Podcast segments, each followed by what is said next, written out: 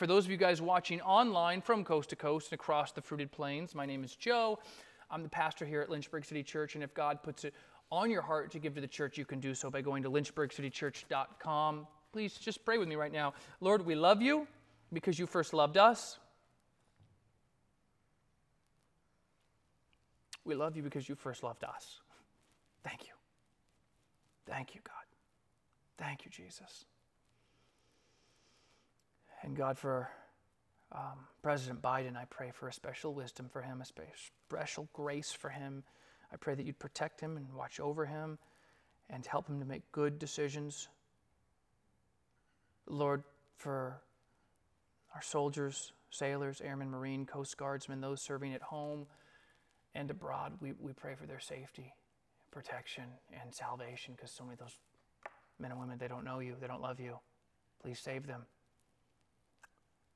And God, um, for the persecuted church, Leah Sharibu being held by Boko Haram in Nigeria, Pastor Yusuf imprisoned in Iran, Pastor Wang, Pastor John in China, for the Christians in North Korea, for the Christians in Afghanistan, in the South Sudan, in Eritrea, in Somalia, in Nigeria, in Albania, and so many other places, Lord, we,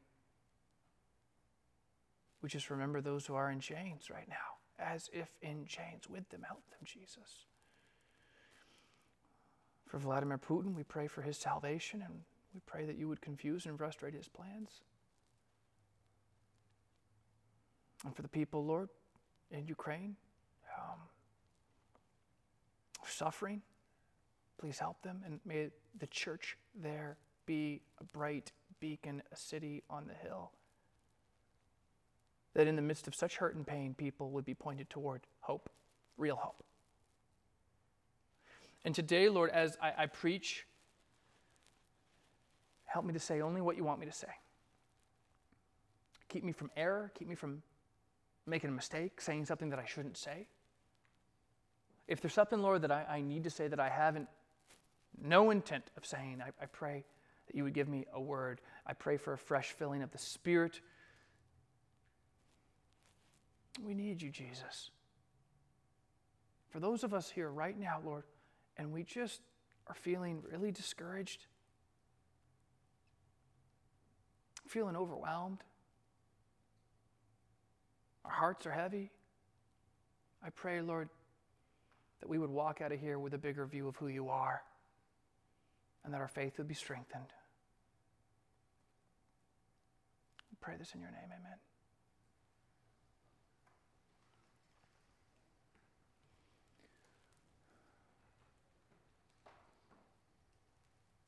Great comebacks are born in the wake of great adversity. Great comebacks are born in the wake of great adversity. It's January of 1993. The scene is Buffalo. It is a win or go home playoff game for the Buffalo Bills. They host the Houston Oilers. Bills are in deep trouble. It's halftime. They're trailing 35 to 3. Their starting quarterback, he's gone. The fans actually are going to the exit, they're leaving. And the Bills do the unthinkable. They erase a 35 to 3 halftime deficit with their starting quarterback gone, with the stadium half empty, and they defeat Houston 41 38. Great comebacks are born in the wake of great adversity. Any baseball fans in here? Good, I don't like baseball. it's just in my notes, right? October 2004, the Boston Red Sox find themselves trailing three games to zero to the powerhouse New York Yankees. In fact, it's game four. The Yankees are ready to sweep the series. They have the lead in the ninth and final inning. And the Red Sox decide to put up a fight for whatever it would be worth and actually win the game in the 12th inning. And then they go and they rip off three more wins in a row, completing the comeback en route to a World Series championships. Great comebacks are born in the wake. Great hardships and challenges and adversity. maybe one that's more recent. February 5th, 2017. Now, up until that time, no team had ever come back from more than a 10 point deficit in the Super Bowl. The Patriots, you guys know who they are. They found themselves trailing 25 points in the third quarter. ESPN actually gave the Falcons a 99.7% chance to close out the game. It was over, except for Mr. Brady and the Pats. They had a different opinion. And they did what no team has done they erased a 25 point third quarter deficit. They went for two points, a two point conversion on back to back attempts, completing both of them. Then they win the coin toss. I don't know what the odds of that are, only to win it in overtime. Great comebacks are born in the wake of great adversity. But imagine if they had quit. Brady and the Pats, the Sox, the Bills. Imagine if they had quit. People quit all the time. I've been there at different points in my life.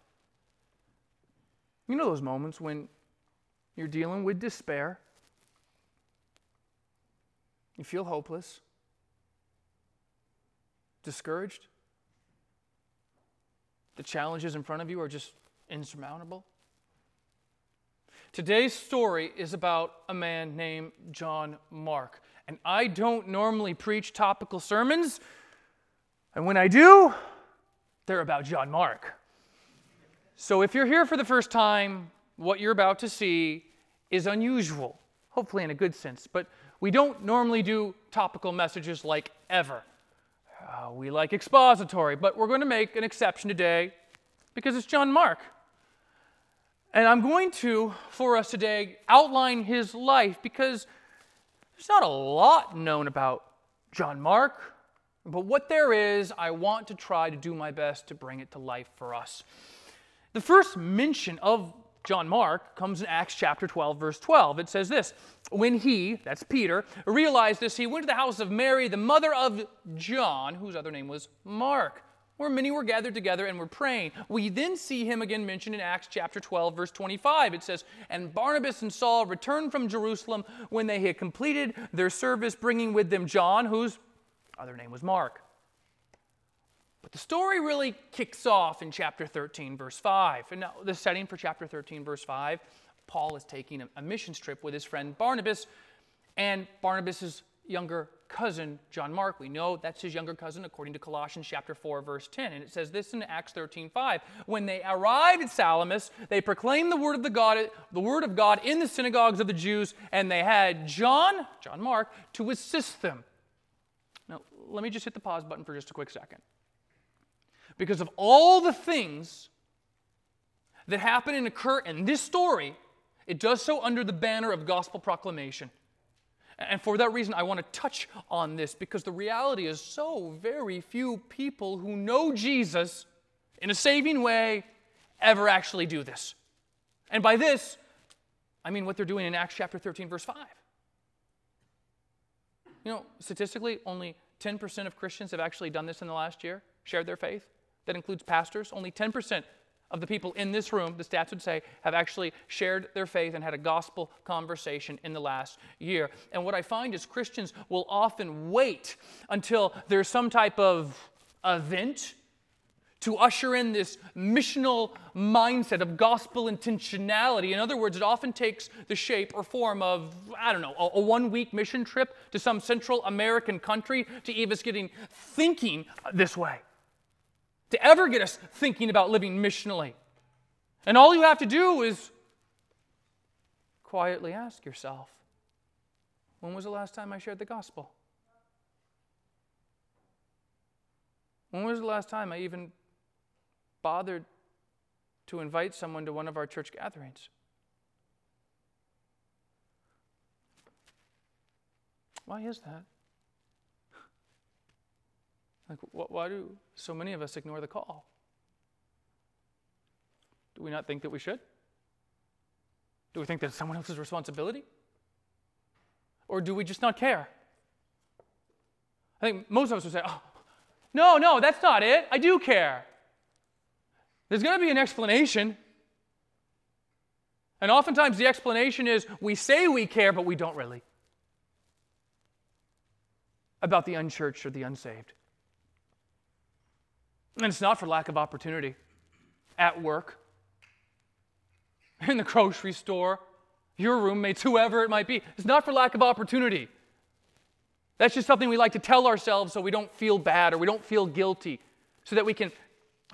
What you're feeling right now, that Holy Spirit kind of prompting, that we can just push it away. That's what we tell ourselves. One thing is for certain these guys in this story, these guys here, they care in Acts chapter 13.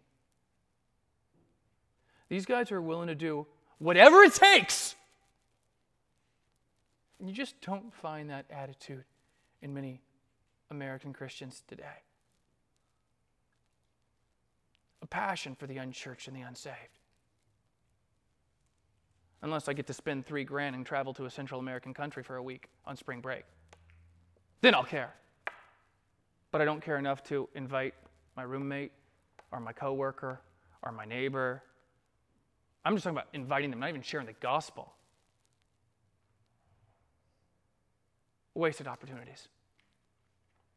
These guys care. These guys care a lot. If there was ever something that should keep you up at night, let it be a passion for the unsaved friends and family members that you have, the unsaved coworkers and colleagues that you have. This story, I, I can't ignore the fact that it happens under the banner of gospel proclamation. And so they're on this trip. Acts chapter 13, verse 13, something happens. We're not sure what happens, but something bad happens. And it says in Acts 13 13, now Paul and his companions, they set sail from Paphos and came to Perga in Pamphylia, and John, that is John Mark, he left them and returned to Jerusalem. The text doesn't tell us why he left, just that he did, in fact, leave. And so we skip ahead to Acts chapter 15. As I said, we're outlining this story of his life. And the next clue is given. Why did he leave? In Acts chapter 15, verse 36 and 37, we're provided with somewhat of a clue. And it says, After some days, this is Acts 15, 36, after some days, Paul said to Barnabas, Let us return and visit the brothers in every city where we proclaim the word of the Lord and see how they are. Now, Barnabas wanted to take with him John called Mark. Let me hit the pause button. Barnabas wants to take his younger cousin, according to Colossians 4:10, with them. He wants to take him. And I want to just speak to the life of Barnabas, even though this is about John Mark. John Mark's life is very much knitted together with his cousin Barnabas. But something you should know about this guy Barnabas, according to Acts chapter 4:36, we learn that Barnabas is actually sort of a nickname for him.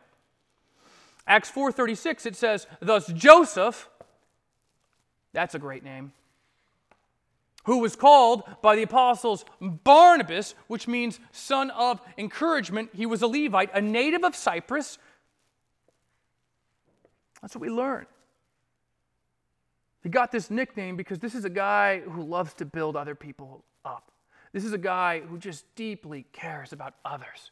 He is an encourager. Some of you guys know this type of person in your life. And so we go back to Acts chapter 15. Paul said to Barnabas, Let's visit the churches. Barnabas wanted to take John, called Mark, verse 39, and it says this But Paul thought best not to take with them the one who had withdrawn from them in Pamphylia and had not gone with them to the work. And there arose a sharp disagreement, so that they separated from each other. Barnabas took Mark with him and sailed away to Cyprus. But Paul chose Silas and departed, having been commended by the brothers to the grace of the Lord, and he went through Syria and Cilicia, strengthening the churches.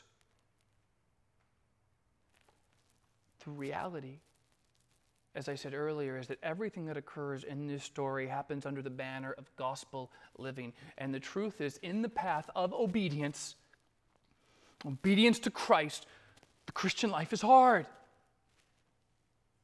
The Christian life is hard. Some of you know that very well. Some of you, you don't know that. and you get to learn it. And you need to be reminded of what Acts 14 22 tells us. It's through many tribulations that one must enter the kingdom of heaven. Oh, yes, the Christian life is hard. The Christian life is challenging. And it's not uncommon for difficulties, despair, discouragement to rock our boat from time to time.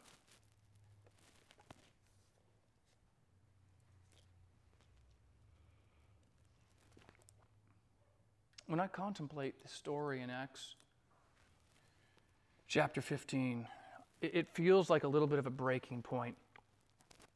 I can't help but imagine that this may certainly have brought up some of those feelings in the life of John Mark. I mean, he's going to find out the Apostle Paul doesn't want him to come along. That must have been a major low point for him. And so, what I like to do is this I like to imagine this story, and, and if you would indulge me, if you could just close your eyes right now, just indulge me for a moment. Just close your eyes for a brief moment as we think about this scene in Acts 15. Keep them closed. Think about what it would look like. Think about what it even might sound like.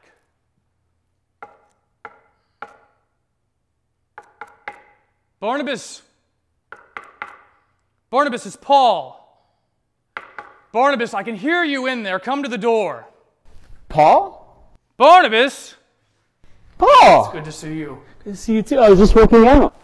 Well, you look great. It shows. Thank you. But, Barnabas, remember, for while bodily training is of some value, godliness, godliness, Barnabas, is of value in every way, as it holds promise for both this life and the life to come. You know, Paul, I really like that. I think you should tell Timothy. I can see him benefiting from that greatly. Thank you for your suggestion. Yeah, yeah, of course, of course. What, what brings you here today? I want to take another trip. I want to go and revisit the brothers that we shared the gospel with in every city throughout the entire empire. All right. I want you to come along. Oh my gosh, of course. Paul, that'll be great. We can take Silas, uh, we'll go get John Mark, maybe even Timothy. Oh, oh, oh. Did you say John Mark? Yeah, he's, he's my cousin. Barnabas, I am well aware that John Mark is your cousin, but I do not want him coming with us on this trip. Why? Barnabas, have you forgotten what happened on our last trip? After we left Paphos, when we came to Perga in the district of Pamphylia, do you remember what happened? Paul, I trust him. That was a long time ago. And what about forgiveness? It was actually two chapters ago, Barnabas. All right. And while I have forgiven your cousin, I'm not prepared to have him come with us at this point. Paul, he has grown a lot since then, and I think he deserves another chance. He needs to come. I'm sorry, Barnabas, that's just not an option. Well, in that case, Paul, I don't, I don't know that I can come. Barnabas, you need to come, and I want you to come. Paul, if you won't let John Mark come, I'm not sure that I can come with you. I mean, isn't it you that taught us to bear one another's burdens? Okay, go ahead and quote me, Barnabas. You need to let him come. I'm sorry. It just can't happen. Then I can't come.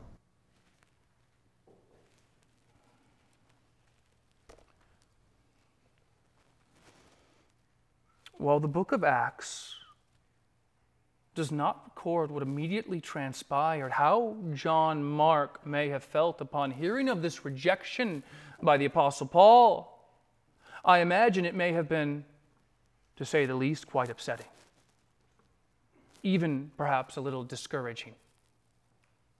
And while the next story isn't recorded in Scripture, I think it's entirely plausible that the conversation may have looked or even sounded something like this between Barnabas and his cousin John Mark upon hearing the news.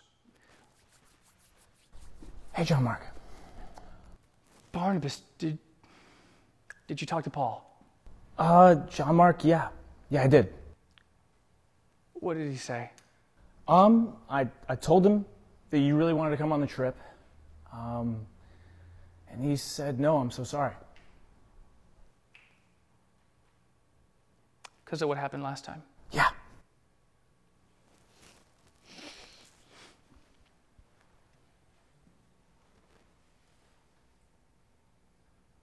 Yeah, I, uh,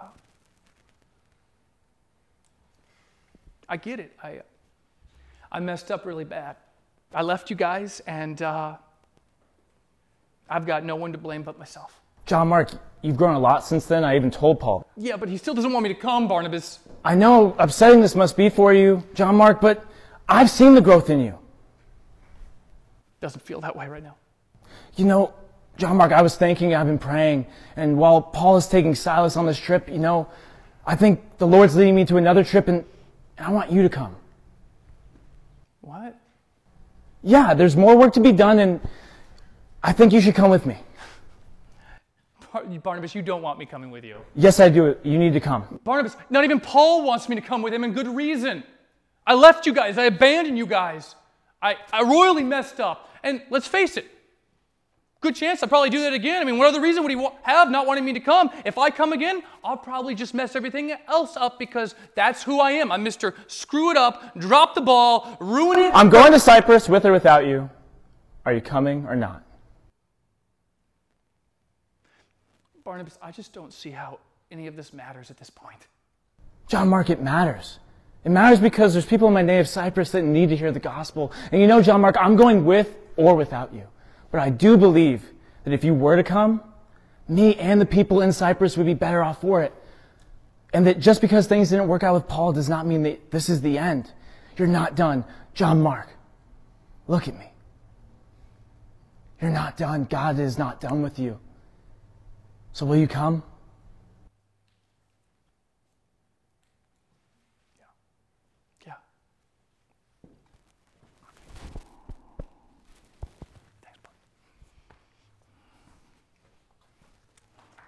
Yeah, give Connor a hand, guys.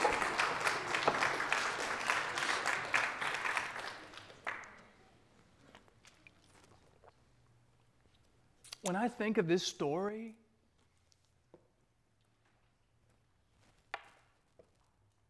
how hard it may have been for John Mark. How tempted John Mark may have been to quit, to give up, to give in. See, the reality is, in the Christian life, we often experience setbacks. Things didn't go the way we wanted them to, or things are just flat out going in the wrong direction. And some of you, perhaps, even as I speak right now, you know exactly what I'm referring to because you've been experiencing these sorts of challenges in your life and you feel so discouraged. You feel so beat up. The truth is, as I said earlier, the Christian life is hard. It's really hard in the path of obedience to God, especially when we veer off that path thinking that we know better. Seems every year there's another Christian celebrity we hear about who walks away from the faith, or a former friend on social media, and they've walked away from God. And in those moments, especially in those moments, is where we all need like a Barnabas in our life to help us to exhort one another every day in the realest sense of Hebrews chapter 3, 12, and 13. So please don't quit. Don't give up. Don't give in. Maybe you are here today and you feel so broken and so beat up, and you don't know how you're going to get through the rest of your week, let alone today. And perhaps it's an abusive relationship that you're in, or a class that you keep failing, or a friendship that hasn't panned out the way you were hoping to, or that sin in your life that you keep falling into repeatedly again and again, or you've been praying and praying only to learn that your parents, they're still getting a divorce. And no one knows. But you've cried more this last week than in a really, really long time. And it just doesn't seem like anything is ever going right. You see, in those moments, every one of us needs a Barnabas John Mark relationship to help us. And God has ordained that you find those type of Christian friendships in this thing called the local church. And I'm not talking about bouncing around and church hopping every single week. I'm talking about people that know you and love you and care about you. Especially, especially in those moments where we feel so discouraged and we want to give up and we want to quit and we want to throw in the towel. Everyone needs this. We need to be plugged into a local church. We need to have accountability in a local church. We need to be using our God given gifts in a local church. Oh, beware of the great danger that is church hopping, never committing, inconsistent Christian culture that we live in. That's the greatest danger that you face. It's the single greatest danger that you face the church hopping, never committing, inconsistent Christian culture. People say, What happened to John Mark? Did he get his great comeback? In 58 AD, the Apostle Peter is about to be executed. Before he's executed, a young man that he had been mentoring is visiting him there in prison. And he gives this young man his gospel account, at which point you say, There is no gospel of Peter. It's Matthew, Mark, Luke, and John. There, there's no gospel of Peter. You may know it well by a different title, and that is the 16 chapters that make up the gospel according to Mark. Oh, yes, church. The same man that we've been talking about the whole time, John Mark, is the one who wrote the gospel of Mark. Now, just imagine what would have happened if he had quit. Imagine what would have happened if he had given up in his moment of greatest despair and discouragement. You would have had one less gospel. We never think about the implications that our life has on other people. God's not done with you. He's not done with you. There are perhaps heavy hearts that are hearing this right now, and you need to hear that. He's not done with you. So don't quit. Keep going. Keep your eyes on Him. And you say, what about, what about Paul and John Mark? What about the severed relationship that we just saw in the, in the skit in, in Acts 15? Did they ever work things out? In 2 Timothy chapter 4, verse 11, writing from prison, here's what Paul says. He says, Timothy, Luke alone is with me. And get Mark. Oh, yes, church. That's John Mark. Luke alone was, is with me. Get Mark and bring him with you, for he is very useful to me for ministry. Sometime after Acts chapter 15 and prior to 2 Timothy chapter 4, there was some type of coming together to the point that he's like, I want that guy. I don't have many months to live. You bring that guy with you. Great comebacks are born in the wake of great adversity. So keep going. Keep pushing forward. Don't quit. Keep your eyes on Jesus. And I want to be clear about this. This is not a message of positive thinking. If your confidence for a brighter tomorrow is in yourself, then you don't need any of this. So let me repeat. Is your confidence for a brighter tomorrow based on yourself or on God? Remember what Paul says, Philippians chapter 4:19, and my God will supply every need. There's the key word, need, according to his riches and glory in Christ Jesus. He knows what you need. He knows the hardships and the difficulties and the challenges that you're going through, including the ones that were brought on by your own foolish sin. And the reality is, when we give in to discouragement, when we give in to despair, it's not just about us giving up, it's also saying, God, you're not enough. God, my problem is too big for you. Oh, that we might all say with the Apostle Paul, and join him in 1 Corinthians chapter 15 verse 10 but by the grace of God I am what I am and his grace towards me was not in vain on the contrary I worked harder than any of them though it was not I but the grace of God that is with me. This isn't a message of positive thinking or self help. It's a message that says, you do and you give everything you've got and you do everything you can and when God brings you through, you say, God, if it wasn't for you, I would have failed or given up a long time ago. I would never have made it. You see, we can do this and say these things because of the blood bought promises of God. Promises. Blood bought. You say, like what? I don't know, like Isaiah 14 27, one of our old church memory verses. For the Lord of hosts is purposed, and who will annul it? His hand is stretched out. Who will turn it back? The assumed answer is nobody. Nobody's going to smack the hand of the Lord away and say, Nah, I don't want that there. That's in my way. Promises like Job 42 2. I know that you can do all things, Job says, and that no purpose of yours can be thwarted. Those are rock steady promises. No purpose of yours can be thwarted.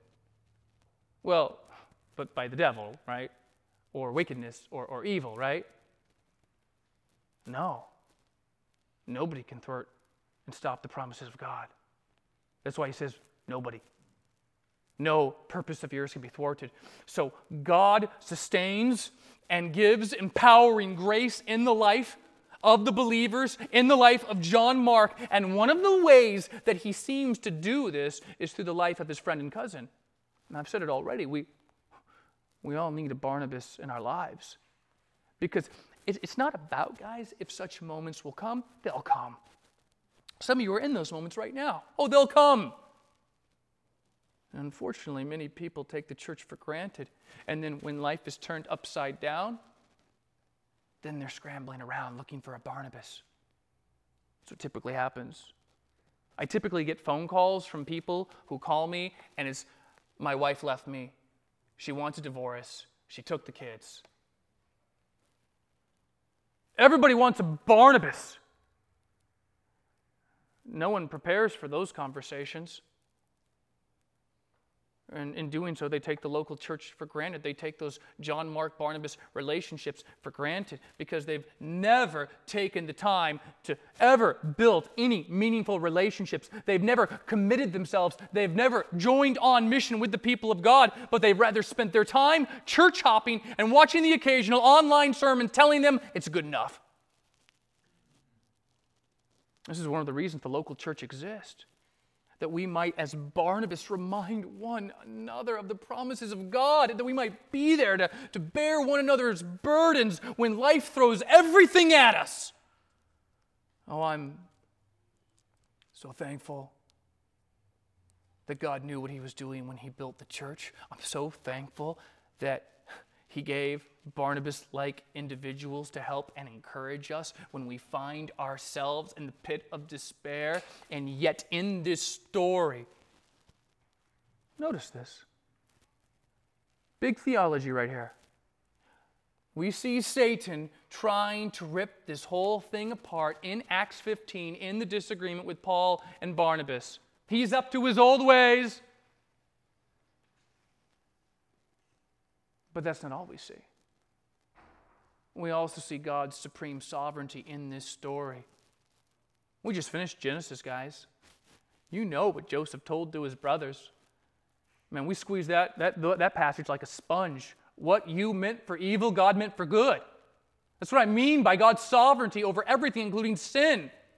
Here's Satan. Here's the devil. He's trying to cause division. He's trying to rip the brotherhood apart between these two friends brothers in the faith, Paul and Barnabas. And no doubt he's thinking, crushed it. They're not going together. I just broke up this trip. And then what do you see? By the end of Acts 15, what was going to be one missions trip has now turned into two missions trip. That's what I mean about God's sovereignty.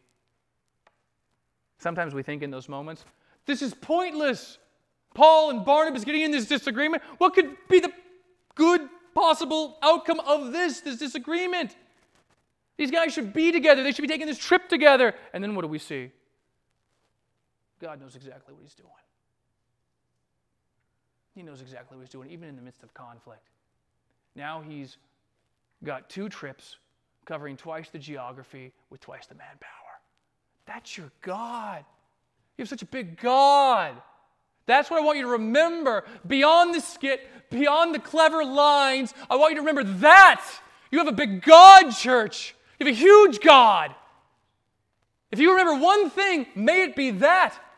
What was going to be one mission trip now turns into twice the manpower, twice the geography covered.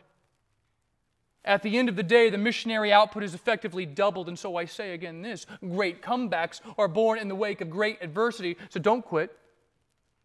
Keep going.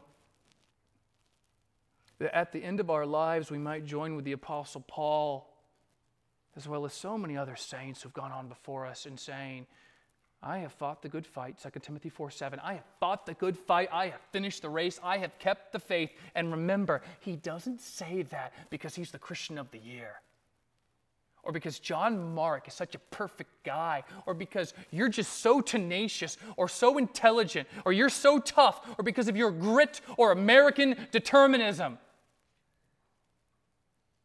But because of him, we can say that because he is magnificent and he is glorious and he is generous and he is benevolent because of who he is. He is the only sovereign, the King of kings and the Lord of lords, who, who alone has immortality, who dwells in unapproachable light, whom no one has ever seen or can see. To him be honor and eternal dominion.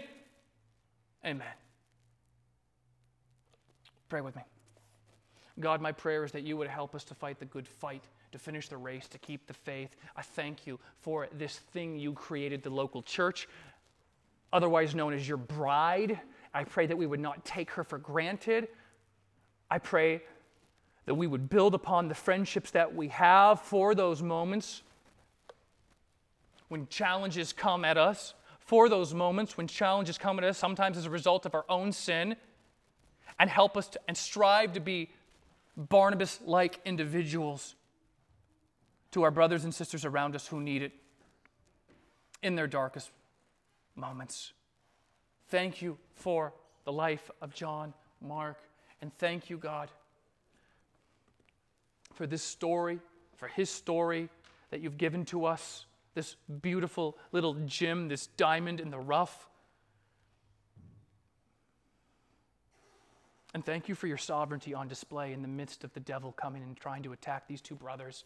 Oh, what encouragement that is. May our hearts be encouraged. May our faith be steadied and anchored today. We love